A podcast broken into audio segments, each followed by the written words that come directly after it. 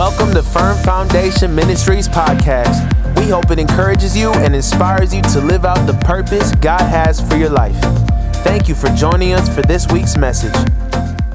Here in the house today, though, I want you to turn with me to Genesis chapter 12 as we continue in our sermon series that we kind of paused last week to celebrate 25 years, to have Pastor Art here and share. And, and um, it was a great moment. But today I want to get back to this story. If you don't know and you haven't caught up, you can go back online and do that. Uh, but we've been in a series that I've just simply challenged or titled uh, Children's Stories in order to walk us through some things that I think God really wants to speak that sometimes we can miss the depth of the Word of God.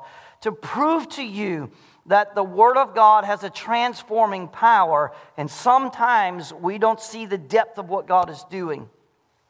And we relegate those things to small stories or things that might be insignificant or even things that um, we, we um, misinterpret in some ways. I'm not against children's Bibles. Hello, somebody. Please don't send me any emails. Uh, I, I just am for the depth of the Word of God, and I think that we don't have to hide the depth of the Word of God from our children. I, I, think we don't have to dumb down the scripture for our children. As a matter of fact, I, I have learned that the young people that I hang around want the depth because the world they live in, they realize it's pretty shallow. Somebody say amen. I want to read a scripture to you and move, transform, or transition, I think, into uh, um, a particular Bible character that I think today you'll find interesting. But in Genesis chapter 12, the Bible says, Now the Lord said to Abram, Go from your country, your kindred, your father's house to the land that I'll show you, and I'll make you, everybody say, make you, a great nation, and I'll bless you and make your name great so that you'll be a blessing. Let's just pause there and pray. Father, it's the word of God, and so we pray over it. Bless it to the hearing of our ear and the receiving of our heart in Jesus' name. And everyone said, I want to talk today about Sarah. I opened up with Abram, but I want to talk today about Sarah. Now, Pastor Art mentioned her a little bit last week, and he had no idea that I had planned this message. Um, but he also had no idea that I almost decided not to include Sarah in this message. Now, I want to show you something here. I have 101 favorite stories from the Bible. 101. Favorite children's stories from the Bible. That's a lot of stories. 101. Out of 101 stories, favorite Bible stories from the Bible, Sarah is not mentioned. So I struggled to find the children's story to set this sermon up this week. So I made it my own. Do you have a mommy? She loves you. In fact, I don't think she could imagine life without you. She'd be very sad. Back in the Old Testament, there's a story of a woman who couldn't have a little boy or a little girl. She didn't think she'd ever become a mommy. And she got really old and she began to cry because she didn't have a little boy or a little girl like you. She couldn't hold her own children. She was sad. She had no children to take care of. She had no one to call her mommy. Her name was Sarah. But then one day, God spoke to Sarah and said that even though you're old, I'm going to make sure you have a baby. A baby boy, as a matter of fact. And she laughed and laughed and laughed. In fact, when she did have a baby boy, she called his name Isaac, which literally translates laughter. That's a great story. I wrote that all by myself.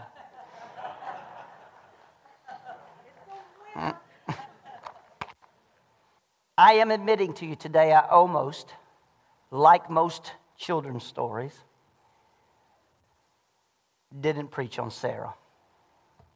At first glance, what I see doesn't seem like much, particularly when it comes to faith.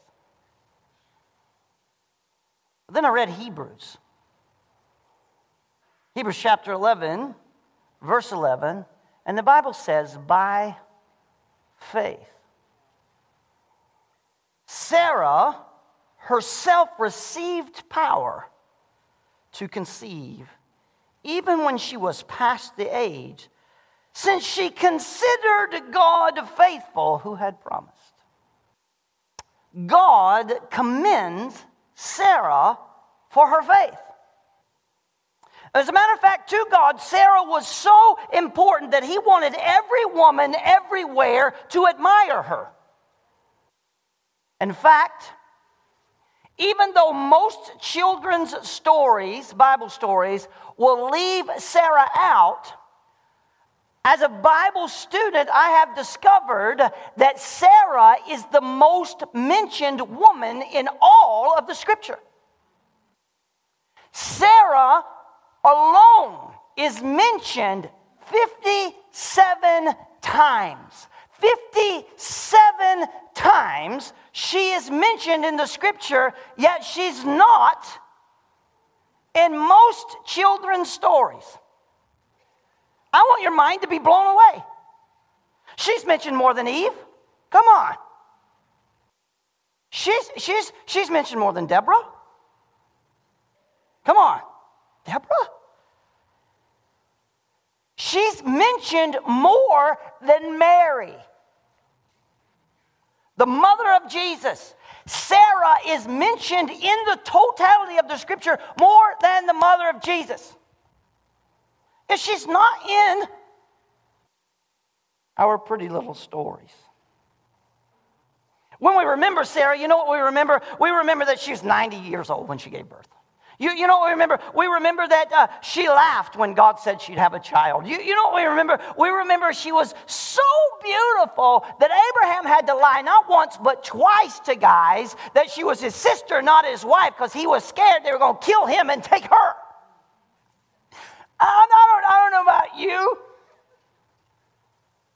But if my wife is standing there and I tell some dude that she's my sister instead of my wife, because I'm scared he's going to kill me and take her. When I get home, I'm going to die anyway. just, it's just my life. I don't know about yours. However, God says by faith, she did something very impressive. Listen, listen to the scripture. By faith, Sarah herself received power to conceive, even when she was past the age since she considered him faithful who had promised. Really? Really? Because that's not the way I remember the story. I read Hebrews and I'm like, wait a minute. Did the author of Hebrews read the same story about Sarah that I did? Uh, he literally writes and it's in your Bible, and it has survived for thousands of years. Watch what he writes. She considered him faithful who had promised. When? Did you read the story? I, I don't have time to read your Bible to you. I remember Sarah hearing about going to have a child and her laughing at God. I remember her laughing so hard that God Himself rebukes her and her husband for it. And then I remember her lying about laughing.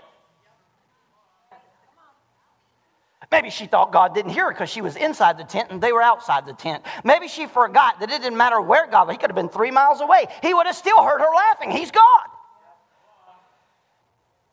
Doesn't sound like a woman who believed God's going to give her a child. I'm just saying. I'm just saying. Well, let me, let me do this for us. Let me, let me do this for us. Let's take a little back journey here. About 25 years before Sarah gives birth to Isaac, God's sitting down with Abram, and we just read it. And, and, he, he's saying, Hey, I, I need you to get away from here. I need you to get away from this influence. I need, to get, I need you to get away from all this stuff. I need you to go to a land that I'm going to show you. And, and uh, when you get to that land, I'm, I'm going to make you, I'm going to make you a great nation. Now, that's a great promise. Somebody say amen. Come on. There's just one problem. any kids. You can't become a great nation if you don't have any kids. But here's God saying, Go where I tell you, and I'll take care of making you a great nation. Implied in that statement, church, is you're going to have some kids. Now let's fast forward a few years. Not, not all the way, but a few years. So Abram's about 85. Sarah. So let's just, let's just move forward a little bit here. And Abram says uh, to the Lord here in, in, in Genesis uh, 15, I'll just read it to you. Oh Lord God, what will you give me? For I continue to be childless. And the heir of my house is Eliezer of Damascus. You have given me no offspring. And God, God interrupts him in, in uh, chapter 15, verse 2 through 6. And he says, And behold, the word of the Lord came to him. I love it. We just sang this song, Let My Heart Believe When You Speak. Great is your faith. We just sang this song. Let my and, and, so behold, the word of the Lord came, and this man Eliezer shall not be your heir. Your very own son shall be your heir. And he brought him outside and said, Look towards the heaven, number the stars if you're able to number them. So shall your offspring be. And Abram believed God, and it was accounted to him as righteousness. Okay, all right, all right, chill out. It's just a children's story. A couple more years dragged by. Come on, church. And there's still any children.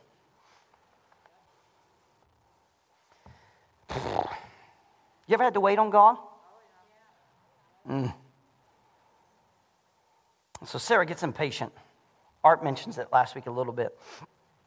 And she comes up with this brilliant idea. Here, here's what she says. Let me read it to you from the scripture in Genesis 16. Uh, here's what she says Behold, now the Lord has prevented me from bearing children. Now, he said, She's going to have children. He said, I'm going to make sure you have babies. Now she comes and says, God has prevented me. Go into my servant. It may be I shall obtain a children by her. here, here is the most here is the most cheeseburger short of a happy meal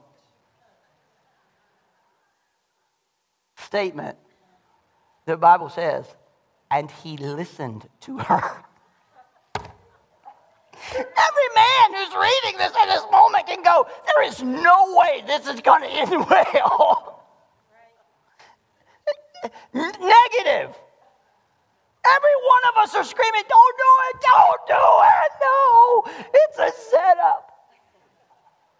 You ever looked at your buddy and just go, it's a setup, don't do it, man, it's a setup, don't do it. And he listened to her. Abraham it's referred to in the Bible as a great man of faith. But this was a bad idea, church.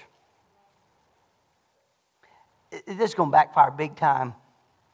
There is no way that, and it was Sarah's idea.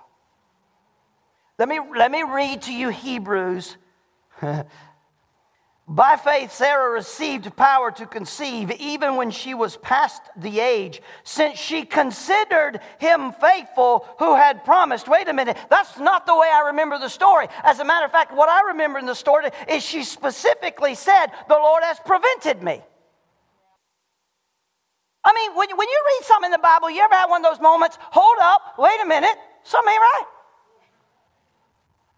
Maybe, maybe you don't, I can't say it. I want to say it. Maybe you don't read the Bible like I do. I just said, like, wait a minute. This is the most horrible idea in the world. And if for nothing else, this is terrible marriage advice. She's tired of waiting on God. Let me say this very slowly again. She's not an evil woman. She's tired. Hope is lost. Fatigue will drain us of hope. Struggle will rob us of the ability to see anything positive, regardless of what God has even spoken. She's tired. And so she came up with her own solution. Why would a woman of great faith even suggest something like this? Can I get personal for a minute? It's early in the sermon. Can I get personal? Are you tired of waiting on God? Man, you're going through some stuff. Maybe you're like me in your filing cabinet, you got a file folder this thick of God's prophetic words to you over your life. I keep every one of them. And, and once a year, I review back through those things. And God, you said. Are you tired of waiting on God? Let me, let me get a little bit deeper in my little personal push this morning. You, t- you tired of waiting on God and now you're making up your own solutions? But, Pastor Don, you just don't understand. This marriage has been hell for 20 years. These children have been demon possessed. This addiction, I can't shake it. I've been fighting this battle, Marianne's word. I've been fighting this thing. I've been struggling with this thing for so long. I've done everything uh, people have told me to do, and here I still found myself defeated. And, and, and God, Pastor Don, you don't understand. This depression is so dark. You don't understand this anxiety. It consumes me. Pastor Don, you don't understand how tired I am from the battle. These financial, we never seem to be able to get ahead. You, you just don't get it. I'm, I'm so I'm so tired. I'm struggling. I can't. It's not working. We waited on God and waited on God, and, and, and you're not an evil person. You love God. This is not about salvation. This is not about loving God. This is a reality. This is the truth of the matter. This sickness has been long. God has promised us healing in my wife's life from this rheumatoid arthritis. Diagnosed at age 23. You, you guys don't understand. There's not a waking moment of my wife's life where she is not physically in pain. And yet I see her get up every day and believe God. I see her not able to pour me something to drink because her hands can't carry the weight of the pitcher. Listen, we understand this is reality. I see her weep because she loves to cook and can't because her hands. Don't think we don't understand what it means and I, remember one time sitting in a doctor's office with her, literally talking about this and going, What is going on? And this one doctor actually suggested something that was, that was as, as, as, as a cheeseburger short of a Happy Meal as I've ever heard. He said, You know what you should do? You should go get some grapes, go to the liquor store and buy a bottle of wine, soak those grapes in the wine, and eat those grapes, and it'll help you.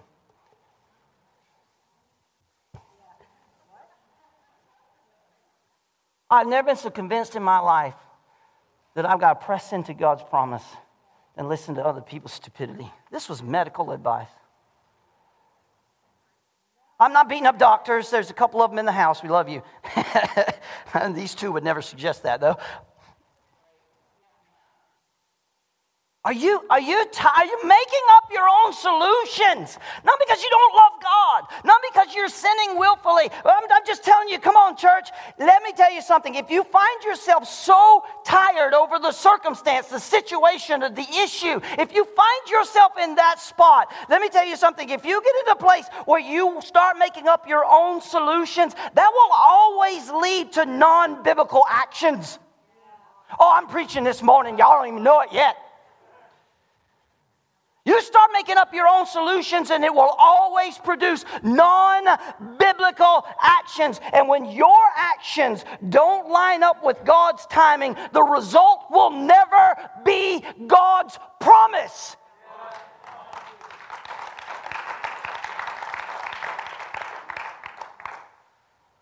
God promised Isaac, but her actions created a counterfeit Ishmael. I said her actions, come on, church, produced a counterfeit, and that counterfeit was Ishmael. It was not the son. Counterfeits never carry the value of the promise. I'm going to say it again because y'all didn't get happy. I'm about to preach myself happy this morning. Counterfeits never carry the value of promise. You take a counterfeit dollar into any store, see what happens to you. You're going to meet the Secret Service. You ain't walking out of that store with no products.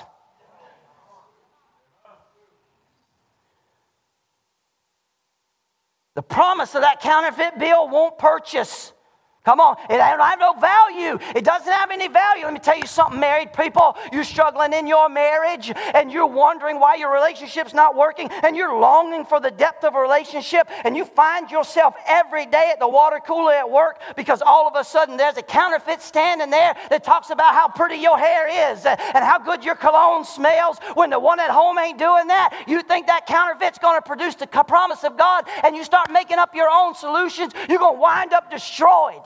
I'm telling you right now, but stay away from that water cooler. It's a counterfeit. It's a counterfeit.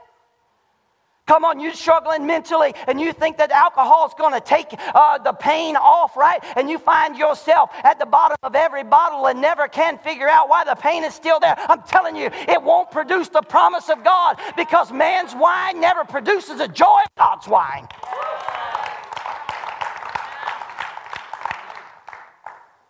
You find yourself as a person struggling with pornography and you wonder why you can never experience the depth of intimacy in every relationship or any relationship you have. It's because in your own actions you've been following non biblical prom- uh, issues and actions and you are falling into the mode of counterfeit.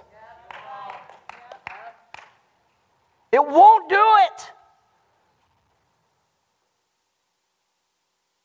You living in anger and unforgiveness, and you wonder why there's so much bitterness in your life, because in your own actions, you think God has not paid them or God has not uh, uh, put justice on the action that they did against you. And so you'll take your own actions and you start living in unforgiveness. You start living, amen, in revenge and those things. And no wonder your life is full of bitter, not just towards those people that hurt you, but everybody in your life will suffer the bitterness of your action. Why? Because your actions have produced non biblical things. I don't care what they did to you.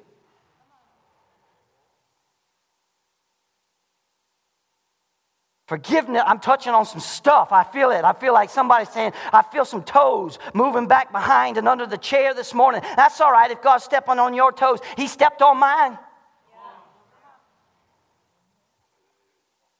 You tired of waiting on God, so now you're making your own solutions? We wonder why. We wonder why we don't see the promise of God happening in our life is because we're accepting non biblical solutions. What does the Bible say? And then my job is to submit to that.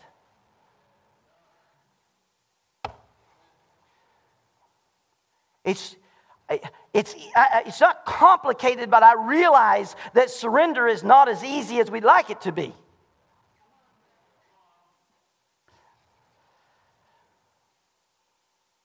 How many of us in this room, how many of us listening right now, can literally say, I've been living in counterfeit?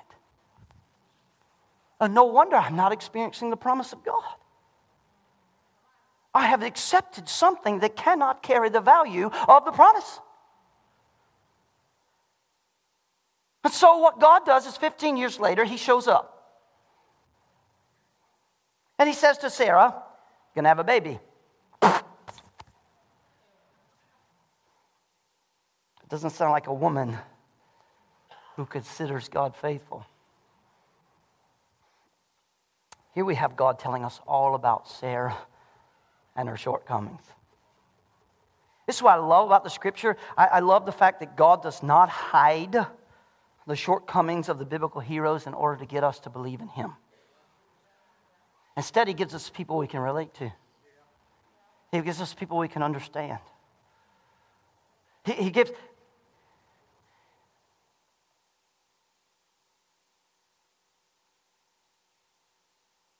Here we have God telling us about our shortcomings. We can see all our warts all her blemishes. Listen, she ain't got no Facebook filter to cover it up. And let me, let me just say this to guys and women alike. Ladies, when you're Facebook filtering your face, but you're leaving your cleavage wide open on social media, there's an issue.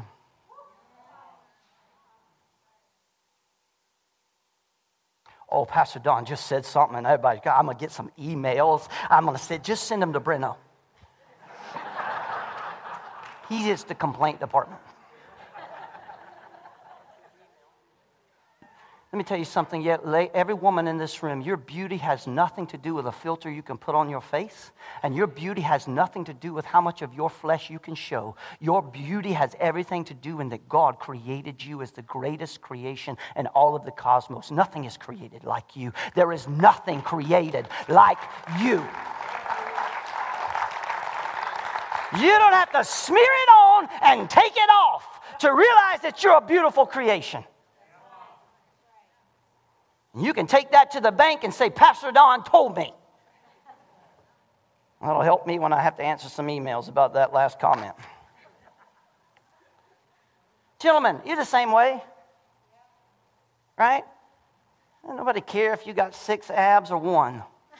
Okay? I don't. I got one. I got one ab right there. It's a product of sweet tea. It's right there. Little Debbie's, amen to that. That's... Can I say this to you? I want you to write this down. I want you to be blessed by it. Great faith does not mean you don't have doubts. Well, I know somebody's just balking in a moment. Hey, wait, what? Well, let me repeat it so that you grab it in your spirit. Great faith does not mean you won't have doubts. Can I prove it to you? Abraham had doubts. Sarah had doubts. Jacob had doubts. Moses had doubts. Joshua had doubts.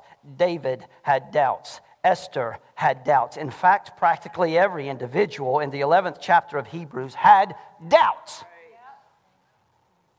David even wrote in the scripture in Psalms 13, How long, O Lord, will you forget me forever? Jeremiah wrote, Why do you forget us forever? Why do you forsake us for so many days? I, these two guys aren't the only one who sit in their prayer closet and ask God that question. Every person in this room has. They're just the only two brave enough to write it down so you can read it. And let me tell you something, David, David was a man. Don't you, don't, don't you doubt him. I mean, you read a book called A Leap Over a Wall, it'll change your idea about this little bitty shepherd boy strumming a harp. He would gut you. David was scared of no one or anything. When, when, the, when the Philistine generals, giants in the land, are testifying to their own king, he will kill us all. You, you better understand this little grasshopper wasn't something to be squished.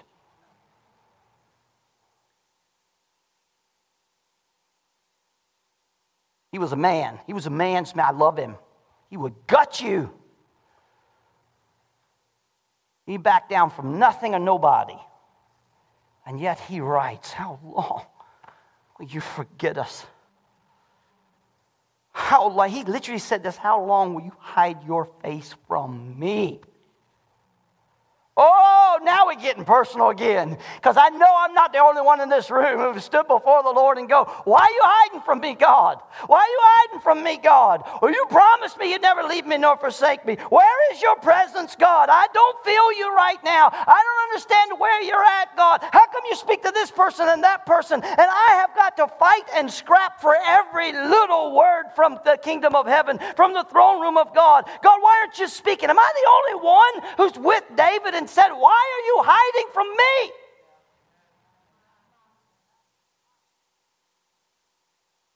And I, maybe you don't read your I'm like, hey, David, I got you, buddy. And you, man, I'm right there. People of faith do doubt. They just don't stay there. Eventually, they make a choice to believe in spite of what they have experienced. And I'm going to say this, and I want you to chew on it for a minute. I want you to just let it drop in your spirit and just ruminate on it. You can chew the meat and spit out the bones. You can puke the whole thing out if you want to. But I'm going to say it. Sometimes you got to look reality in the eye and deny it. Because faith has always put God in between reality. Oh,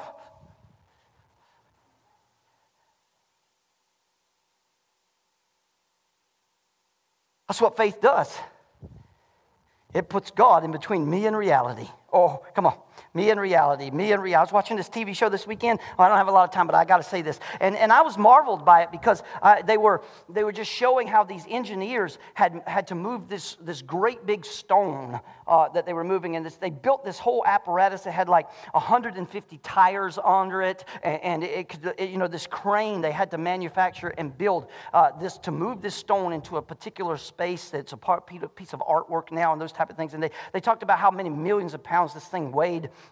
And they needed to move it uh, to a particular place and, and they had to engineer this thing and it took it, it the, the, crane was so big that it could only move five miles an hour.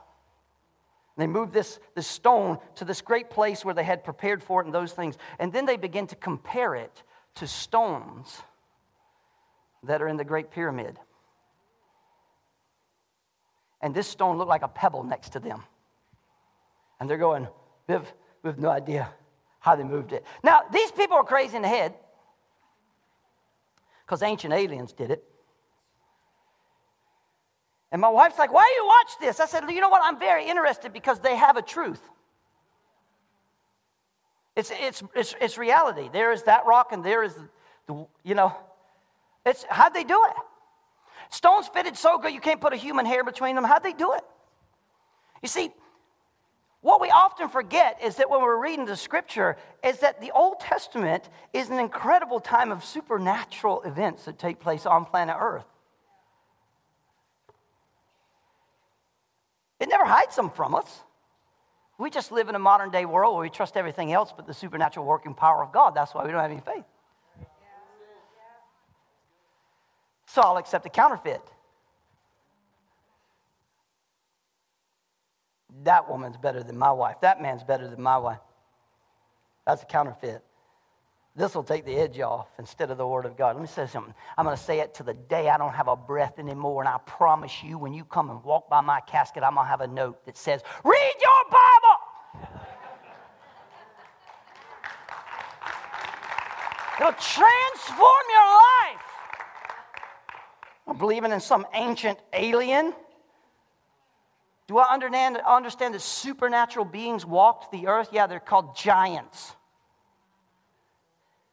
And they lived all across the planet, so much so that God sent a flood to wipe them out because they were corrupting the bloodline so that Christ couldn't. Y'all don't get it. It's just doctrine. It's just doctrine. It's in Genesis chapter 6. It's the plan of the enemy because God had promised that the Savior would come through the bloodline of man. And so Satan begins to pervert the bloodline of man by sending angels to have sex with women and they begat giants. That pollutes the whole bloodline so that Christ can't come. And God says, Got something for you. It's called water. We'll wipe them out. I don't have time to do all this for you but it'll blow your mind. Sometimes you've got to look reality in the eye and deny it because faith puts God between us and reality. And here is my point it's not unusual for people of faith to experience doubts. Christy came up, she said, You watched Penn State game this weekend is a whiteout. Not another color in the stadium.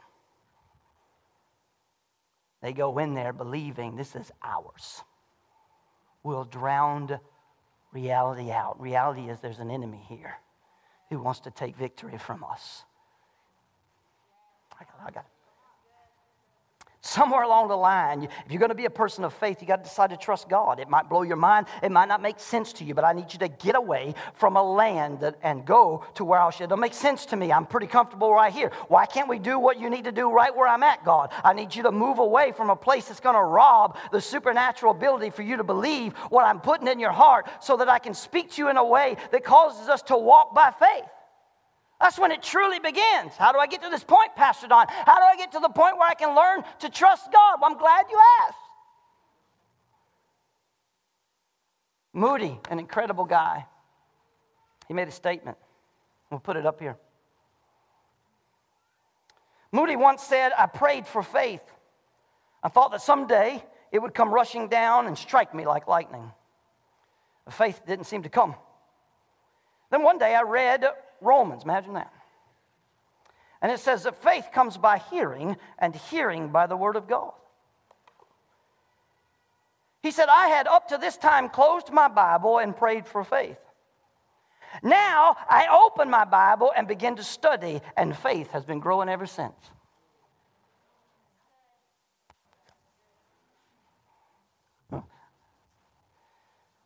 My wife says, Why are you so stressed out? I just say, I got to get in the Word. I, got, I need more time in the Word. Faith comes by hearing, and hearing by the Word. Sarah became a woman of faith. You know why? Because she actually heard God with her own ear. She had once doubted him. I, I'm going to tell you a little story here why Hebrews has the ability to say she believed he was faithful who had spoken. Come on, come on, come on. Because in this story, we didn't read that. But I'm going to tell you why Hebrews can testify of that. Are you ready? Here we go. Come on, right? In Genesis 18, watch this. Sarah laughed to herself as she thought, After I am worn out and my master is, he's old. Oh, some of you old people understand. Will I not have this pleasure? Then the Lord said to Abraham, Why did Sarah laugh? Why did she really say, Will I have a child now that I'm old? Y'all need to underline this in your Bible. Genesis 18, 12, and 15, there's a portion in the scripture that it says, Is God testifies, is anything too hard for the Lord? Is anything too hard for the Lord? Come on, I just hit on a bunch of counterfeits. The reason you've accepted them is because you have bought a lie from the enemy that what I am dealing with right now is too hard for God. God doesn't even care, and I've got to accept something else. My marriage can't be fixed. God doesn't care. He won't get involved. He won't fix my spouse all the time while you ignoring that God's trying to work on your heart man, the Word of God, the Holy Spirit's not enough. I need this. I got to have this, right? I got to put this into it. You know what I'm saying? Those type of things. I want you to understand we've accepted, we've accepted counterfeits because we have actually said, yes, this is too hard for God.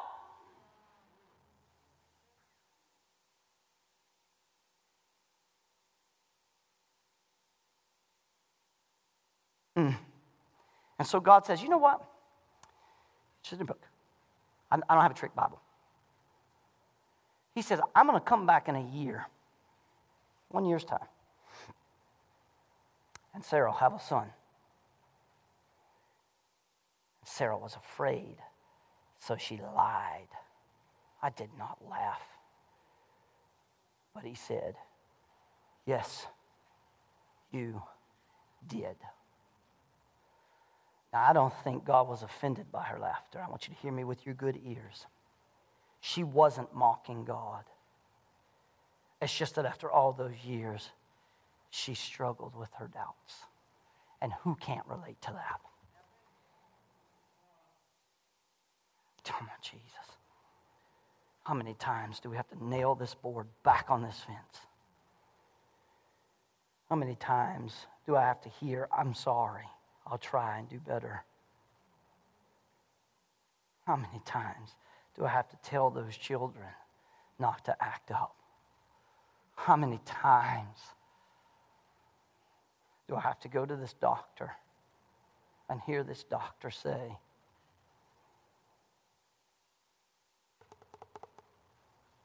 For a year now, the doctor's been telling me, hey, you're in kidney failure. What? And so they want, they want me to go do blood work, and my wife's like, hey, you got to go do blood work. And I'm like, number one, it's, it's not biblical. I can't find it in the Bible for someone to literally suck the life giving blood out of my body. I'm struggling with this. It's just a big old needle about this big around. I can't, no. There's nothing Jesus about that. Hey, I'm saying, I don't know if it's a reality or not, but I refuse to let fear dominate my life. Are you, are you with me? Come on, church. We can relate to this woman, not condemn her. But the reason we don't put her in these books is because the story is horrible. Now I'll lay me down to sleep. Let me tell you about a woman who laughed at God. I mean, like, come on, kids, gather around. Now Sarah heard God and he spoke three things, and I need you to watch this, and I'm going to close. First, she heard that God had heard her laugh. Oh boy. God, she she's in this tent. She didn't think he'd heard her. Hello, somebody, but she heard that God had heard her laugh. Oh boy, God knows me. God knows where I'm at. Oh, oh boy, what's going to happen to me? Now God really knows what's going on in my heart.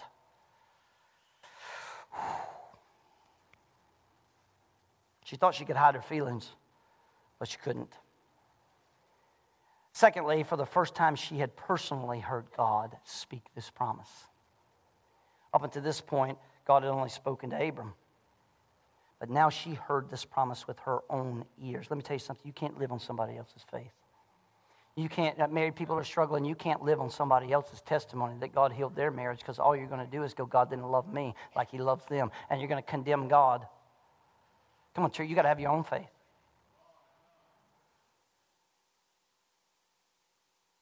she had heard God say, In one year I'm going to return. And she'll have a son. And third, God said something she'd probably never thought about before. Is anything too hard for the Lord? You know the, the lyrics on that song? Lord, help my heart believe what you've spoken.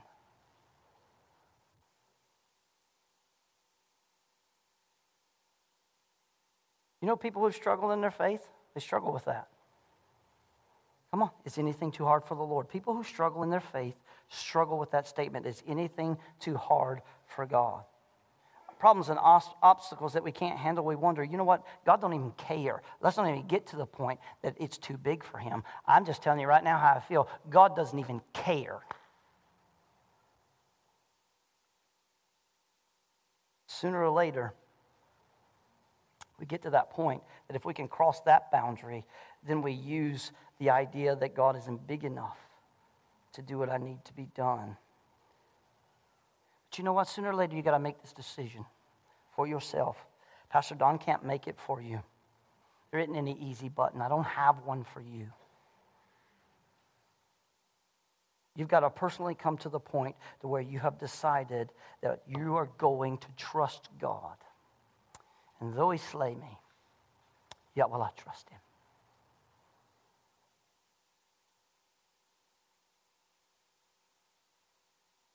God asked this question today to us Is anything too hard for God? And He asked it not only of us today, let me prove to you, He's been asking it for a long time. In Isaiah chapter 50, verse 2, uh, was my arm too short to ransom you? Do I lack the strength to rescue you? God's been asking this question for a long time. My, my wife's all of five foot tall on a good day. That's why she's called the Mujercita, little woman, right? And can you see my wife at five foot tall, not able to reach the top shelf? And she's got another problem. Her husband's only five nine on a good day when he's not recovering from back issues or knee issues, all you know, that squishing down. And so, uh, you know, when you go to the driver's license office and they go, "How tall are you?" and you say five nine, and the lady looks at you and goes, "Really?" You're, you know, you know, you're in trouble. But my wife has a six foot tall son who's a beast of a man.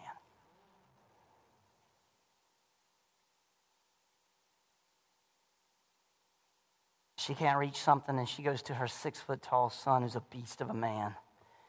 She says to him, Would you reach that for me? Because I can't, and you can. That, my friends, is what faith is all about. It's coming to the point to where you rec- recognize that you can't, but God can. Ah!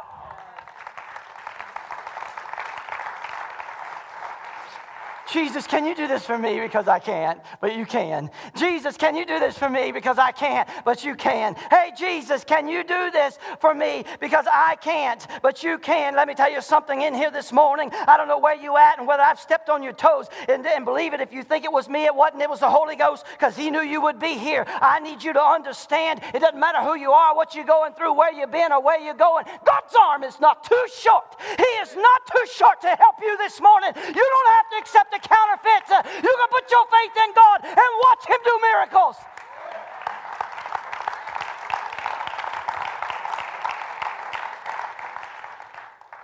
Ephesians bubbles me, it burns me, it sets my soul on fire. In chapter 3, verse 20, God is able to do immeasurably more, all than you can imagine, according to his power that works within us. And I go, I don't know, God, I got a pretty good imagination.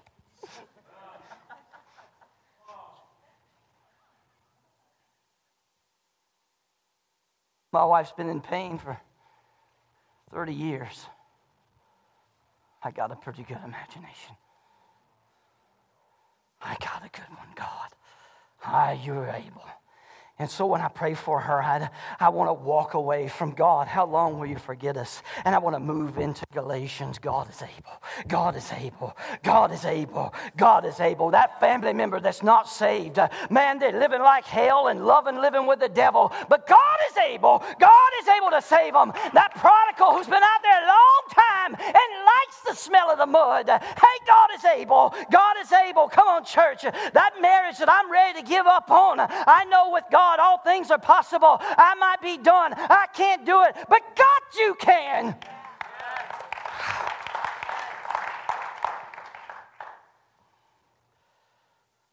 That's what changed in Sarah. She heard God and she believed Him. I need you, if you will, in your Bibles, go to Genesis 21 because I, I, I just need, I, don't, I know I usually read this stuff, I need you to see it for yourself. Genesis 21 6.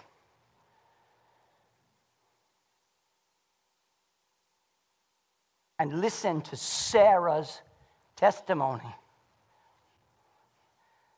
God has brought me laughter there he is. Isaac, there he is, there he is, there he is. He's, he's there. God has brought me laughter. Now I'm not condemned for laughing. Now I'm not condemned for laughing. Amen. Instead, God brought me laughter. Here he is. It's right here. It's God's promise. And watch what she says. And everyone who hears about this will laugh with me. Come on, church. Amen. That thing that once debilitated, amen. With it, God made a way to reveal that he is faithful and that he is true to his word. And now Hebrews makes sense to me. Calm down, it's a children's story. she gave birth to the child God had promised. And you think that'd be the end of the story. At least you're hoping that's the end of the sermon.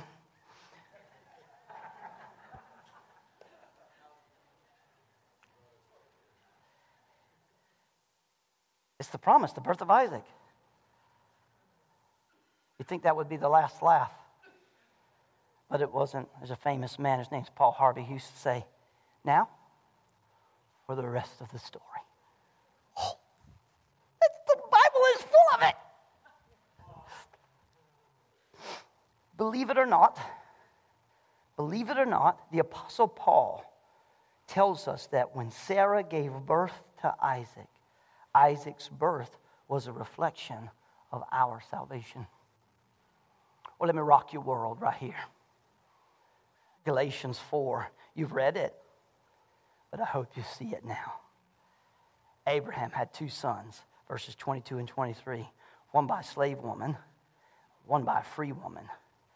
But the son of the slave was born according to the flesh, while the son of the free woman was born through the promise. Now you, everybody say me. Now you, like Isaac, are children of promise. Hey! Come on, I got, I felt a Doug Schwartz anointing right there. Glory to God. Ha! Little Pentecostal roots just fell out of there.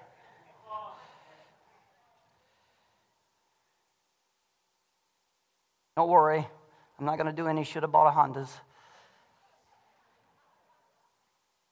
Or what about a Kawasaki? I, I, oh, come on. Sometimes the Word of God just sets your spirit and shakes you, doesn't it? Here's the point Sarah couldn't do anything by herself to get pregnant. She tried. Over and over and over again for years.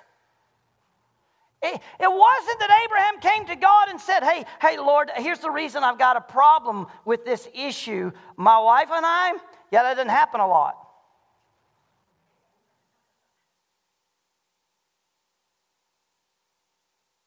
He didn't say that. Implied in the scripture is, yeah, we tried it a lot. Don't, come on, Christians, don't get offended by all of that. How do you think all these little big Christians get walking around here? Everybody knows. Everybody knows.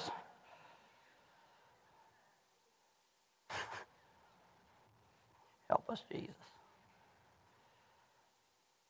The same way the Bible is teaching us that none of us can do anything to save ourselves.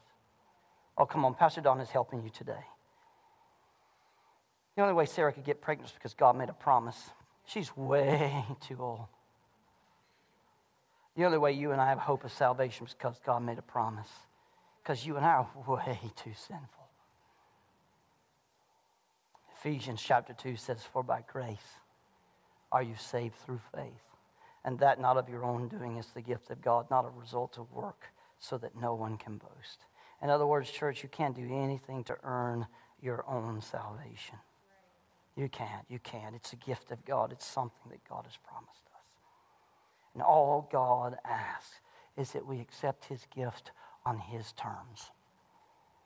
Come on, church. I, I might not be much good to you for anything in this world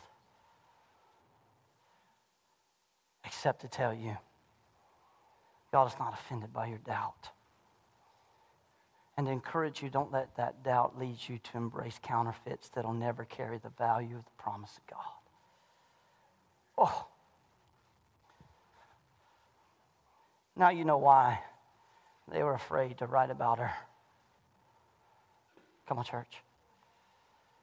Now you know why. Come on, church. Will you stand with me in this place?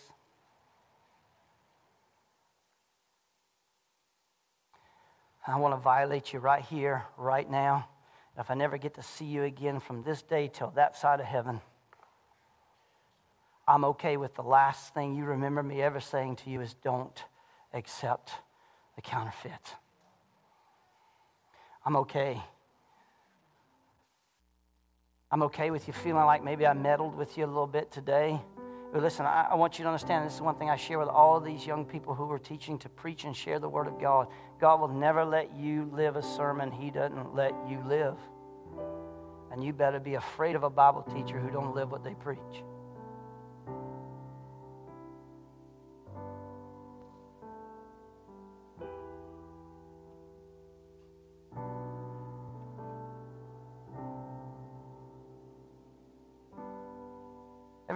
This room.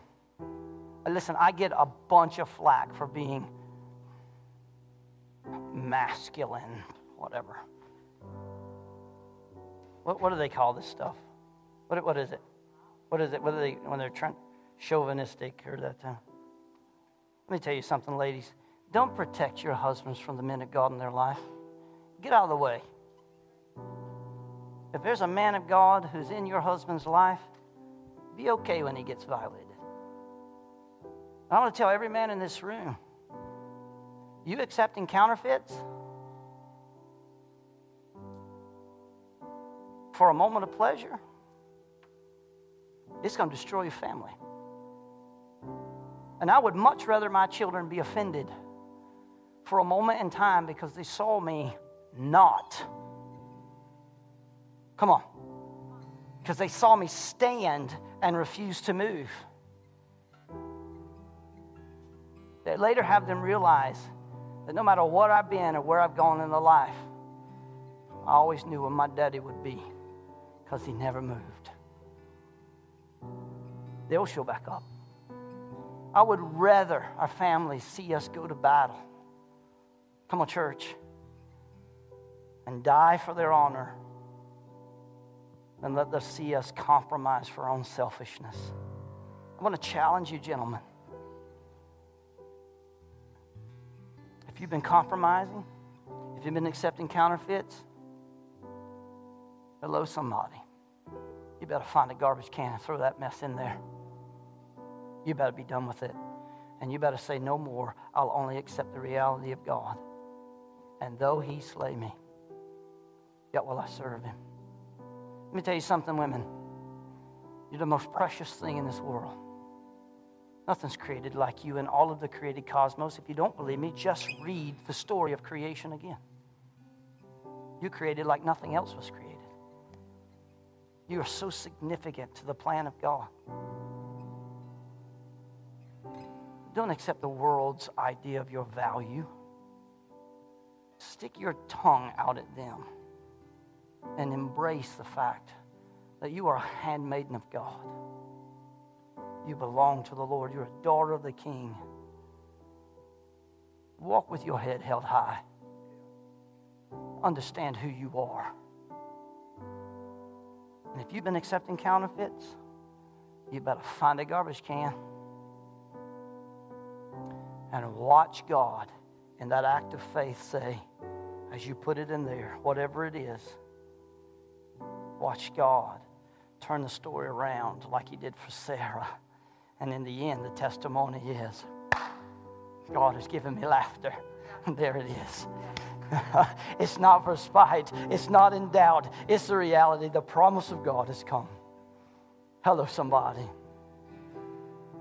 If you never, ever have given your heart and life to Jesus this morning, and you've been living in the counterfeit of religion, ooh, you better abandon it. Nothing like Jesus. Never has been, never will be. You can acknowledge that you're a sinner and that you've fallen short of the glory of God and that you need to repent of your sin. You can confess that Jesus will be your Lord and Master and that He'll be your all in all. Allow yourself to be washed in His Spirit, cleansed by His blood. Today is your day. This altar is open for anybody as we sing this song.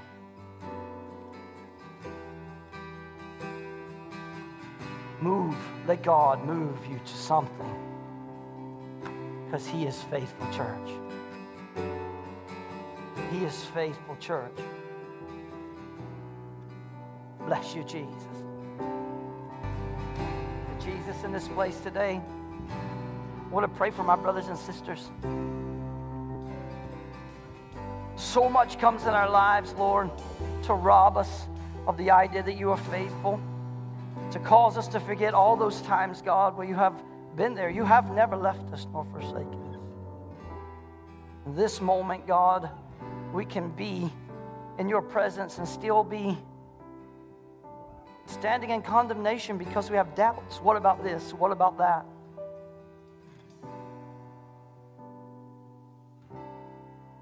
Because reality has smacked us in the face and it has discouraged us. Sickness and struggle and financial problems and family issues. But God, you are faithful. And right now, in the name of Jesus, I want to declare I want to declare the promise of God. God, give them laughter. Yeah. Give them laughter, God. Time is nothing for you, but right now, in the name of Jesus, we just receive that one year from now, when you show back up, the promise will have been born. We just receive it, we receive it, we receive it. And so, Father, miracles. Not because we earned it, but because you're a good God.